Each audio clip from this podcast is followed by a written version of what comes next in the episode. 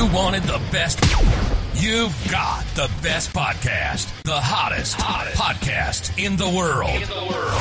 The Chris Voss Show, the preeminent podcast with guests so smart you may experience serious brain bleed. Get ready, get ready. Strap yourself in. Keep your hands, arms, and legs inside the vehicle at all times, because you're about to go on a monster education roller coaster with your brain. Now, here's your host, Chris Voss.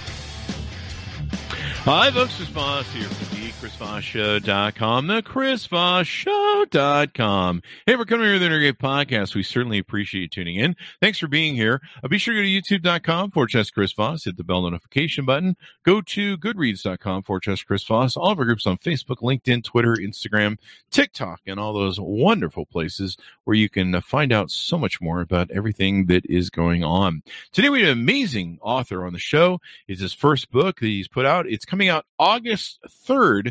2021. You can take and pre-order this baby so you can be the first one on your block to see or read it. Thumb your nose to the uh, old book club there and be like, I read it first. And beat it to the movies too as well. There you go. Go where there is no path. Stories of hustle, grit, scholarship, and faith. The book is uh, from the author Christopher Gray. He'll be joining with us today to talk about this amazing book. He is the CEO and founder of the mobile app and website Scholly, a tool that helps prospective college students find scholarships. Gray is a regular contributor to Forbes.com, a member of the American Program Bureau, and is, des- and is designated U.S. Embassy Speaker. right. There's going to be some edits on this, baby. Contributor to Forbes.com, a member of the American Program Bureau and is a designated U.S. Embassy Speaker for the U.S. State Department. He has spoken at events such as Obama Foundation's My Brother's Keeper Summit, Steve Harvey's Disney Dreamers Academy, and others. Welcome to the show, Christopher. How are you? I'm doing great. Doing great. Thank you. it's wonderful to have you on. Give us your plugs uh, so people can find you on the interweb so we can see you there. Yeah, yeah. You can check out my company, Scholly, at myscholly.com. And my book, Go Where There's No Path, comes out next Tuesday, August 3rd, and you can order a copy on Amazon there or Barnes Noble or Walmart, etc. So. Wherever fine books are sold, go yeah. check it out. Scully, Christopher, it's wonderful to have you on the show. What motivated you on to write this book? You know, I think that my journey, like growing up and from growing up to winning a scholarship to go to college to starting a company while I was a student. I, don't advise start. I don't try. I don't advise trying to go to school full time and run a company full time and getting on Shark Tank and getting Scholly where it is today. It, it's really a, a, story that I really wanted wanted to tell. And I think that there are a lot of young people. Um, who come from non-traditional background, underserved communities, or just young, and they just don't know, and, and they just don't have a path. They don't. They think that they have insurmountable odds, whether that be financial hardship, you know they're a person of color. They just you know are don't they think they're too young to start something. They don't have the experience. And i think that i wanted to show people that entire path that path from my youth and how i overcame all these different verticals as a um, source of inspiration for a lot of a lot of people who just don't who, who just don't see a path in front of them. And really being able to create that path for um, for yourself and just really being able to set goals and believe in yourself, but more importantly, really putting um, a lot of hustle into showing people uh, with the right amount of hustle, grit, and faith and persistence and resilience that they can achieve whatever they want to achieve. So it's really like how do you how can you be a source of inspiration for all those people looking to start a looking to go to college, looking to like start a company, looking to make impact, or I'm just looking to change the world. And that's something, and I just, and I felt that, I felt that telling that story, telling my story, it was a, was a really good way to um, really help them. That's awesome, man. This is the beautiful part about us telling our stories is right. not only are we kind of self-serving ourselves a little bit, hey, hear my story, but it helps so many people because they see some of the cathartic journeys that we go on, some of the challenges, how we overcome it, and helps empower them. So give us an arcing overview of the book, if you would, please, of uh, whatever else we haven't covered. Yeah, I think that, you know, I start with like my story of, of youth. I had, a, I went, I, I'm originally from Birmingham, Alabama, so I'm, I'm sure you don't meet that many people from there. I went to a, I went to a man in high school. We had a lot of struggles growing up. First, my family go to college. I, I, didn't have, you know, too much guidance. And then there was also financial hardship. And, and because you didn't have that guidance, I had to figure it out. I had to go I, I, had no path. And, and so I, tried so what I said was like, I want to go to college. I set a goal And but you got to pay for college, and college is um, really you know really expensive. So if I start with that part of like me winning over a million dollars in scholarships, I was Oh, just applying for hundreds of scholarships and not know what I was going to get. I just applied for all of them. Uh, luckily, I was a good student and all that stuff, so that helped. But then that's the first part. Then the second part is really going through the process of like how I started Scholly, how I built that, and going into it really how you how people think about being a young entrepreneur starting a social enterprise how it was bir- how the idea of Scholly was really birthed out of me simply wanting to help more people than i physically could because more people would come to me for help and all that stuff so that was good Mhm. and then it goes into one of the some people call my origin story being on shark tank it was really that process and how that really took St- Scholly to where it is um, now and really going into focusing on how you build a product and ultimately showing as a result of that resilience as a result of overcoming poverty going to a good school, going to starting a company as a young entrepreneur while you're in school, not being able to have easy access to, not being able to easy access to funding, all those different things, how I overcame all that and how Scholly is like a multi-million dollar business. We're profitable today and that, and that journey. Because again, a lot of people who are starting companies, especially in tech, they come from money or they can, they want to raise a friend and family around, they can do that. I, I, I didn't have that option. I don't think a lot of people do. So I think that showing people that path and the, so the book has that arc of really Mm. showing from like youth to that and really showing you lessons along the way. It's not just like a, it's not a memoir. It's more, hey, these different phases and these are the lessons that I learned and these how you can apply them um, to your life. That's awesome. How hard is it to grow up being the first one to go to college? Were your parents putting a lot of pressure on you? You will be the first one to go to college, or was it your own self pressure? Yeah, I think that I've always been inherently ambitious. I think I was like competitive, and I think, but I think one of the things that you know really helped me was I, I read a lot of books. Um, so even though I was in an environment where I didn't physically have role models, I read a lot of. I was inspired. I read Black Enterprise. I, I, I looked at Wall Street Journal. I saw. I was able to through through through informed media and through books really I was able to really see a world outside of my world and that was inspiring and I knew that college was the first step because what people think that people think that when you're dealing with poverty or uh, not in a great environment they think oh writing a check is really the answer it's really you have to physically get out of that environment and I think and that was really college. I, you, I was able to go to Philadelphia with Drexel, and that was really there. So I think that motivation, seeing what people achieve, and seeing college as being that first step was really like was really important to me. And I just in college, it wasn't just for me, okay, just getting a degree. It's the network I was able to build. I was suddenly exposed to new things. my roommate's dad was like a millionaire. My first my first semester in college, like I'm like engaging with people um, who are wealthy, who are powerful. That I, I just didn't. That was just new to me, and I was able to immerse myself in that world and and really thrive. And really, and so suddenly, and this is gotta say I, all these things I wasn't able to do. I wasn't a person. I wasn't able to be back in the environment I came up. Now all those abilities were are manifest because I feel that if somebody talk about in the book is that a lot of people who come from like underserved communities or inner cities, whatever, they you are talented. You're just not in the right environment that can where those talents can manifest or be nurtured. So I suddenly saw going to college was not just getting a degree, it not getting education. It, allowed, it gave me access to a network and the resources where my intelligence, persistence, and entrepreneurial abilities were able to manifest and be nurtured. And that's kind of how I ended up starting the company. Wow, that's freaking awesome. So, how soon after college or during college did you start the? I started working on it my junior year of mm-hmm. college, and then we really we did a soft launch, and then we did our big launch on Shark Tank. I was we had some press, I think, in USA Today, and then a producer actually reached out to one of my professors and saying, "Okay, we want to talk to this guy." He made the introduction, and we yeah, and it was cool. We we they're talking. And at first, when I when they reached out, because at the time Shark Tank, you saw e-commerce brands like Cookie, like they sold physical products. So mm-hmm. I didn't really think Shark Tank at that time was really tech focused. I think they're a little more so now. They have a little more tech companies on there. So I when I, I didn't take it too seriously, but I called the producer. He loved the story, and I was like, so what's next? He was like, you got to submit, you got to submit a um, submit audition video telling your story about the company. I did. The show, they liked it, and they were like, oh, get, guess what? They loved your video, and they want to get you to LA. And I was like, man, the rest is history. Wow. I mean, there's a whole part in the book about Shark Tank that experience. It's a funny story that happened there, but yeah, it was. Yeah, I started a really our big launch was really on Shark Tank, but I filmed.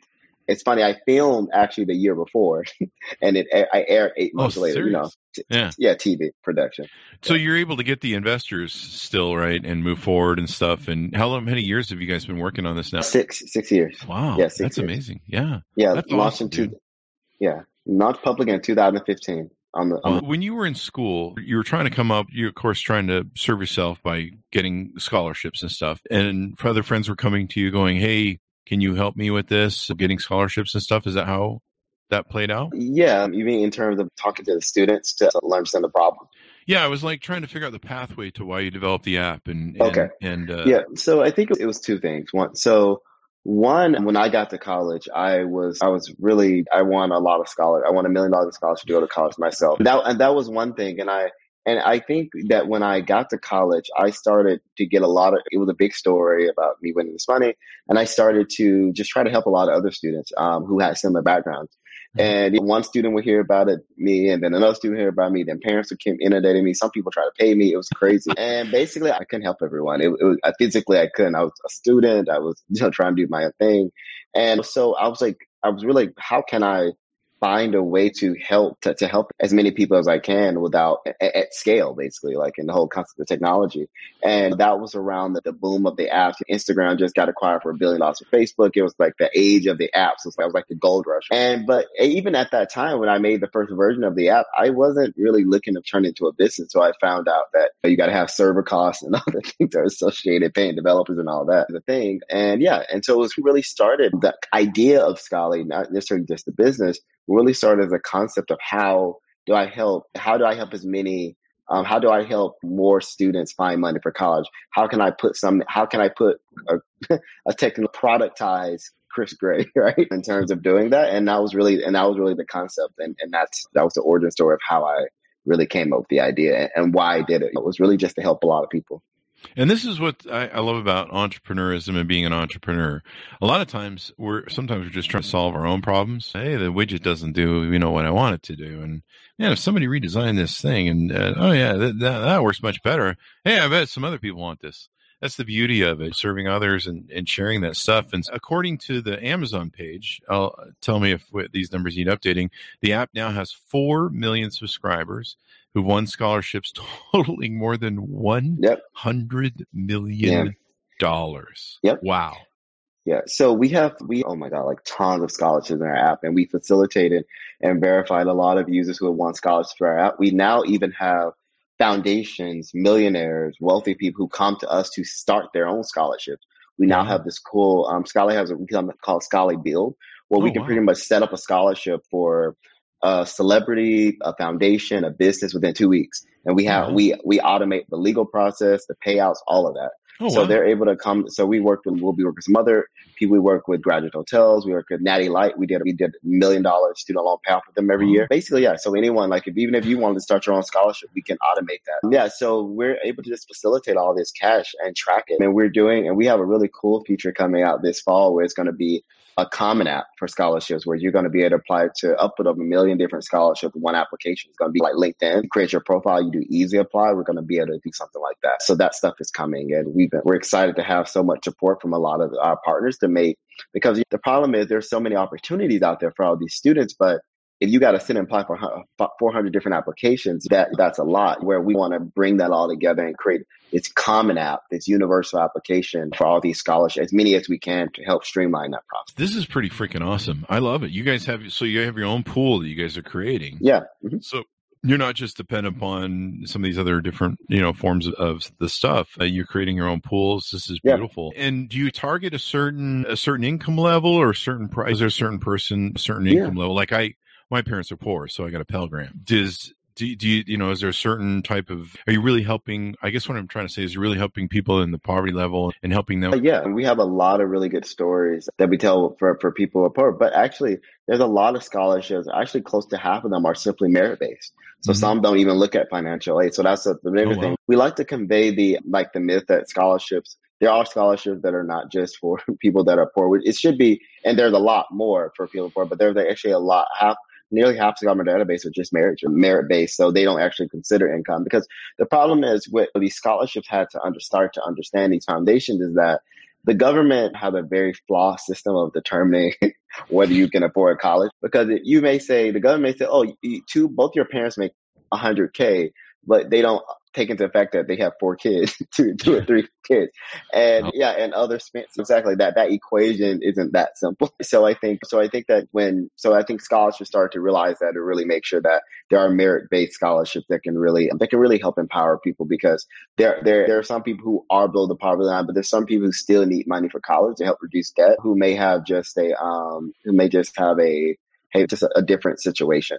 Like the thing is, like having money, quote unquote, and I've learned that to come in because being it, there was a time where I'm sure, like you were, like when I thought like 100k was, oh my god, like being in Birmingham, Alabama, like oh, I care about, yeah, like that's amazing. And then now you realize, oh shit, yeah, you gotta pay rent and these bills, you know. So yeah. it's, it's, it's very different. So yeah, like uh, yeah. at the end of the month, you're like, I had some money at one time. But now that all the bills are paid and now there's new bills. I think this is brilliant because I ran a mortgage company for almost 20 years. And one of the things that was interesting to me, just to let people know, I didn't fulfill that Pell Grant. I deactivated it before I started college, and I'd started a business when I was 18 and I decided to go forward with that business. So I once I got that entrepreneur drug, you know what that drug is. I just said I, I, need to go see where this goes first, and I'm glad that I did. And I'm not saying there's anything bad about going to college. E- even then, I think back when I went to college, back when I was a kid, the it, it was still fairly expensive, seemingly, but I it wasn't as expensive as now you talk in the book about the crisis of college affordability. But one of the things I was leading into was I owned a mortgage company for nearly 20 years,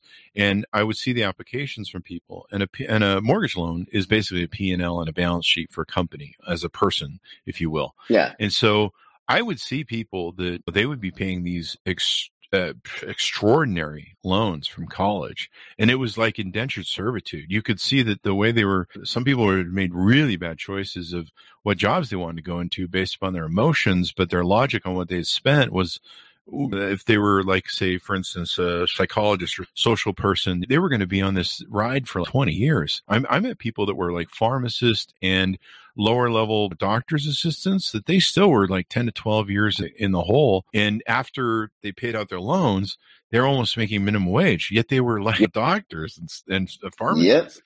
And I was like, holy crap. And this is horrible for people like yourself. I, I, grew up in poverty. We had the welfare in the fridge, but this is horrible because you finally rise from poverty. You get free of all this, these, this stuff. And then you're back in, you're back in uh, the hole again. If you'd like to just talk about that in your book and how you address that.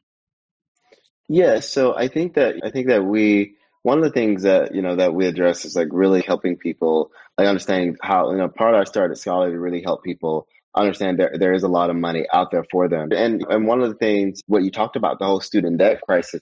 It is a thing. I know people they computer science degrees making good money, but they, their student loans are twenty eight hundred because they they just they didn't even know any scholarships existed. They didn't know that certain opportunities um, were available. And and recently we actually to that point, what you just described, Scholly actually have a product called Scholly Payoff. You can see it on mm-hmm. our website we basically, so it's for people who graduated with student debt. So what we are able to do is that if you are a person that's having financial, we're actually able to auto enroll you into a student loan plan that will actually match your income.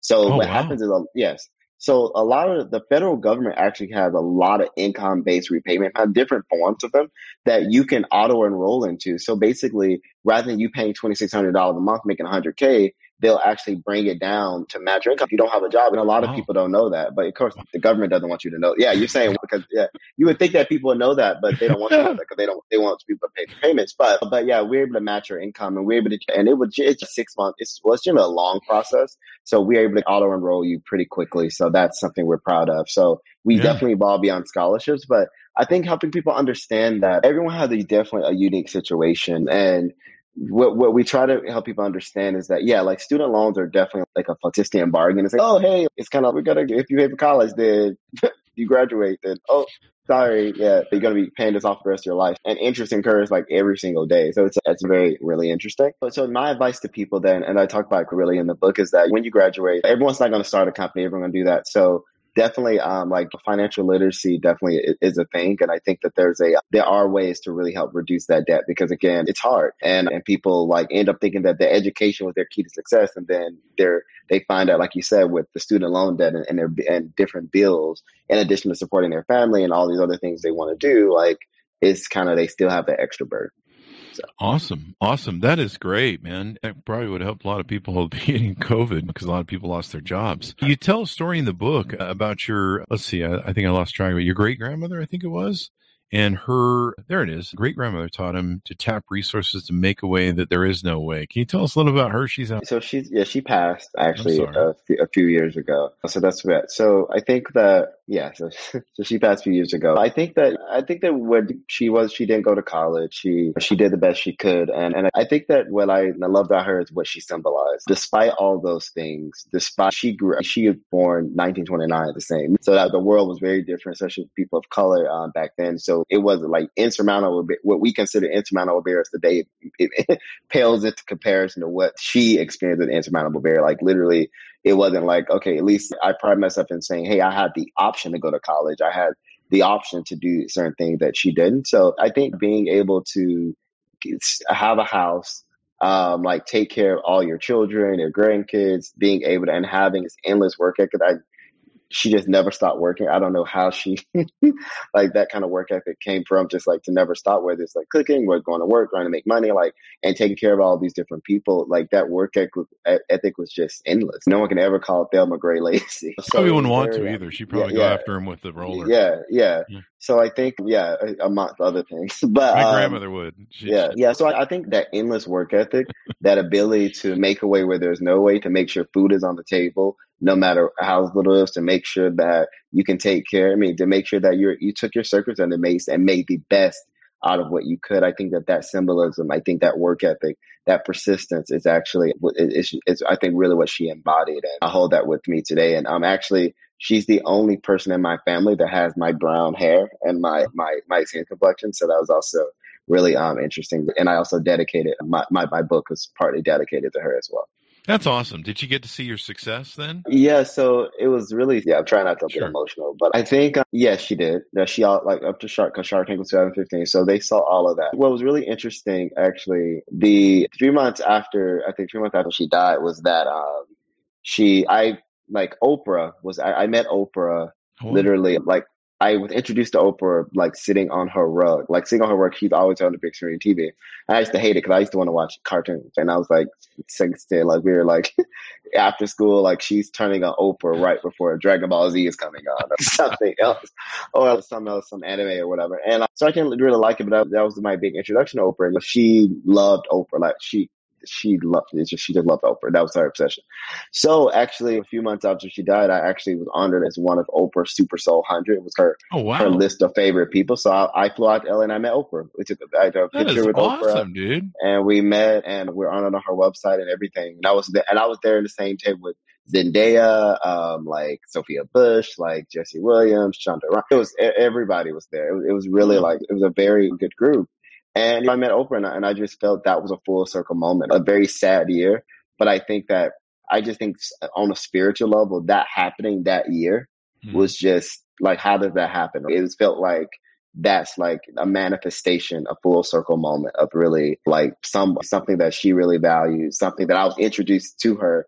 And but I, and I honestly wish she would have like saw it because I probably could have she probably couldn't FaceTime. I probably would have found a way to like to call while my phone said, "Can you talk to my? Can you just talk to my grandma or something like that?" Uh, my great grandma. Awesome. Yeah, it'd been great. But but but I think that I'm, I'm sure she's smart. I'm sure she, I'm sure in heaven she's really she's excited. She's she, yeah, I always look at it this way. I think that coming from these sort of environments, it's, it's a weird journey, but I understand and I think you find solace that anybody, whether your ancestor, whether they died before they senior citizens, that you are that you are their happiness, you are their legacy, and your success is really is, is, your success is the best way you can honor them because you proved that they raised you and, and that and that all their efforts to take care of you was were really doing the best they can was really worth it. Yeah, and she probably always knew you were going to be successful. I, I, yeah. I know some great grandmas like that. Uh, she, yeah, she always told. she's right.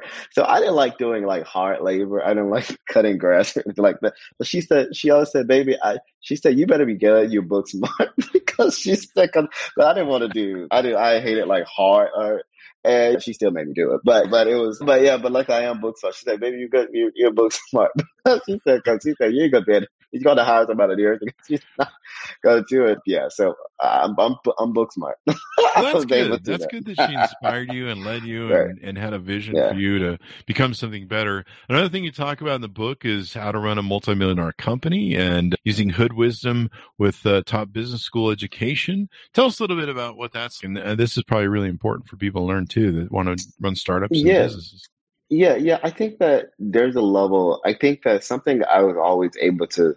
I've been able to see. I like Scholly. Like we made our first, I think, first million when I was like 24, 24. So just imagine running a company. Uh, we got our first. We got a, and this is a shark. We got an investment from Steve Case, founder of AOL. We got an investment from Kevin Plank, um, CEO of Under Armour, and all and that kind of pressure and being in that space was cool.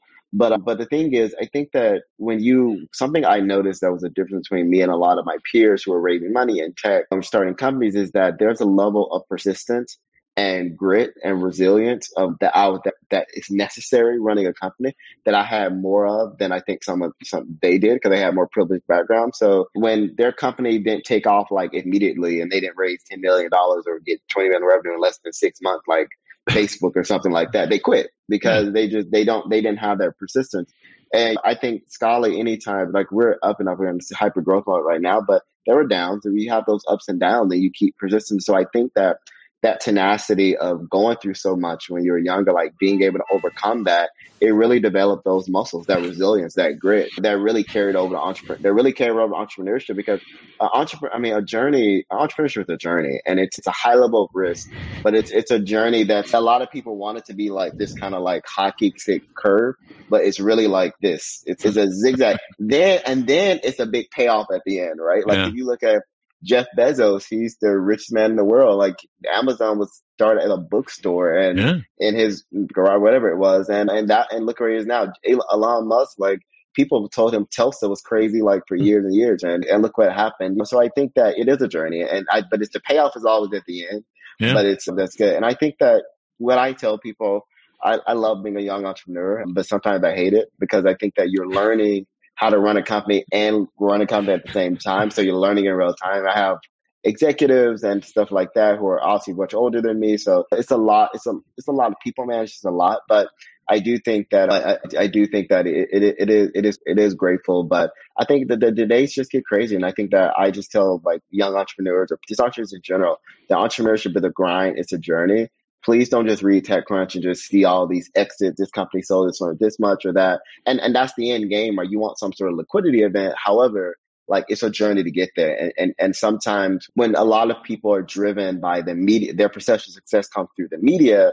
They mm-hmm. tend not to understand that the media does not necessarily reflect reality, um, mm-hmm. and, or, or, or what happened behind the scenes before that person got there. Yeah, yeah, it's a challenge. It's just I started my first company. I was 18, and it's a hell of a road. And looking back at 53 now and all the companies that I owned and, and all the stuff I did, it's extraordinary. There's so many of them. I've been writing my book and about some of them and like, like half of my stories are forgotten. I'll be telling somebody something. I'll be like, Oh, oh yeah. Hey, we need to put that one story in the book. That's happened like 50 times now.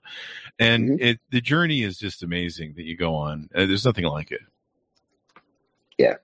Yeah. Yeah, yeah, it's it's a, and it's rewarding, and it's you learn so much, and that's why a lot of mm-hmm. times people say, your second company is always like the, the best one or second or third because you learn so much that first ride. You learn so much about yourself. Yeah. You learn how the mechanics running a company, who to hire, wrong hires. That experience it just helps mitigate so many mistakes that you're gonna that you would have made the, the, second time. And yeah, it, it just, it's just good. It's a lot of journeys, and I you know, and I look forward to just at some point Scholly's gonna exit, and I look forward to being able to do some other some other things too.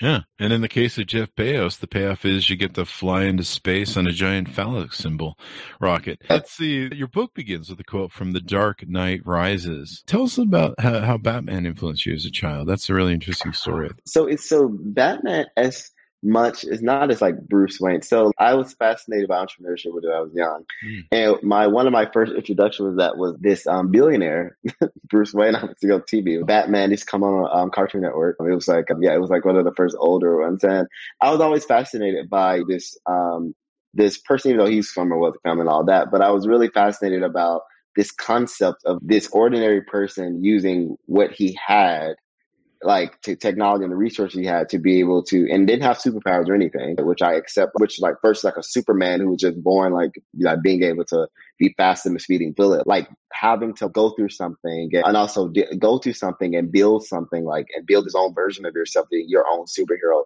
to be able to help people. I think was really compelling and relatable in a symbolic way. And also just like Bruce Wayne, he was really cool. He was cool, like doing like especially in the movies and stuff like that. But even as a child, the cartoon was was really influential for me. It was really fun. But yeah, but I saw that. I was, I like that. I like the idea, and honestly, like that's kind of my goal. So my end game, like it, it is to make an impact. Um, it is to like I, I want to be somebody that accumulates wealth to be and and mm-hmm. use and use my experiences to impact others. And like while fictional Bruce Wayne, he obviously inherited money. That was a piece of it. But again, I think that doing being a person that's able to be in a position of power and have wealth and being able to leverage that wealth to help other people, I think is something I, I really aspired. And, and also you can have the cool stuff too, but you can also, but being able to help people and leveraging that, I think is, is something really important. And I think that's what Batman represents. It's like, is lev- is leveraging power, access, and resources. And then, and then you're also a billionaire on the side, which is the cool, useful part of it. And I think that's something that, that, that was very symbolic for me, very cool for me. It was very cool for me as a kid, but growing up, especially as it started to manifest the Christian Bale movies and all this other stuff. I think it, it really, it really, as an adult, it, it became much, much more symbolic. So I was going to put you on the spot and say, is is Christian Bale the best Batman in your opinion? So far, yeah. I think that I I, I, I want because I, don't know. judges, do we it, have the yeah. do we have the answer on that? That is correct, uh, according to yeah, judges. So. Yeah, yeah. Christian Christian Bale, he yeah he's, he's great. A, he's an exceptional actor. I don't know about the new guy. I don't know. I don't know. But oh, uh, uh, definitely, yeah. I didn't want to see Batman turned into uh, what was that vampire thing? The Twilight series. I wasn't. I was yeah, like, yeah, that's yeah. The Twilight guy is doing Robert Pattinson. He's. I think they keep switching the characters because now Ben yeah. Affleck is now he's gonna. He said he oh, wasn't oh, really? to be Batman anymore, and then now he is to be Batman again. Oh, so oh. I, don't, I don't know. It sounds like a legal nightmare. yeah. It's like a lot of stuff happening. Yeah. Um, but yeah, there's a new one coming out. Like. Um, like with another character or something like that. But uh, yeah, hopefully he's not running around with his shirt off like the uh, like that uh, yeah, series. Yeah, but that was the thing. I'm like, it's kind of a little, uh, a, a kind of skinnier frame. So yeah. I wonder, I wonder how he fits that, you know, mold. But we'll, we'll, see. It's going to be all suit or something. I don't know. Anything else you want to touch on or share or tease out about the book before we go? No, I really think, I really think if, if you are a young person who is who's just who you know had an untraditional background, if you are a person trying to start a company, if you're a person trying to pay for college, if you're a parent who has who, who has a, a child, who a young adult who, who's interested in entrepreneurship, who needs inspiration, who wants to really learn lessons about hardship resistance, grit, and really, or you just want to instill ambition in them in some way or in, be inspired yourself and really see a playbook on, on, on how to go from point from A to Z, how to start from zero and get to uh, and get to 100. I think that this you know, the book is for you, and I think that there are a lot of really important lessons that are really powerful, and I hope uh, I hope as many people can get a lot from it. And I hope so too, Christopher. It's uh, the stories awesome. like this where people rise from poverty right. and the odds are stacked against them. You have to fight for every inch you possibly can. I, right. I kind of went through uh, not not a similar thing, but you know, I people there always was somebody that would get in our way and maybe that plays into some of the stuff you talked about from the hood where sometimes you get a little street level with some people yeah. to, to get where you go but it's a fight it's a journey yeah. i'm glad that you've shared your story so that you can lift other people up give us your mm-hmm. plug so that people can find you on the interwebs if you would yeah my my instagram is cj gray mm-hmm. C J G R A Y nine one. That's my Instagram. And yeah, and go to myscholly.com and learn more about Scholly. And you can get the book Go Where There's No Path on Amazon pre-order it today or get it on August 3rd um, when it comes out. There you go. Get it now. Order it now, guys. Actually, yeah. now. You you want to order pre-order it now so that he gets all these great sales on the day. Is you always want that thing going on. Uh, yeah. Be the first in your book club to to be able to read this book. Give it away to all your friends, right. relatives, all that good stuff. Uh, thank you very much, Christopher, for being on the show awesome. and sharing your inspirational story and, and just awesome sauce. I just, I love great stories like this. I love people who not only lift themselves up, but also help lift up others because, right. you know, I, someone told me writing this book that there's somebody out there just waiting for this book to be published and it will help them and save them. So I'm looking forward to hopefully your book's going to come out and, and lift some people up and, and make some difference in lives. So uh, awesome. that should be awesome. Thank you. Awesome. Um, Thank you. To, To my audience, uh, go to youtube.com for just Chris Voss. Hit that bell notification button. Go to goodreads.com for just Chris Voss. See our groups on Facebook, LinkedIn, Twitter, Instagram, uh, TikTok, all those different places. Thanks for tuning in. Be good to each other, and we'll see you guys next time. Awesome.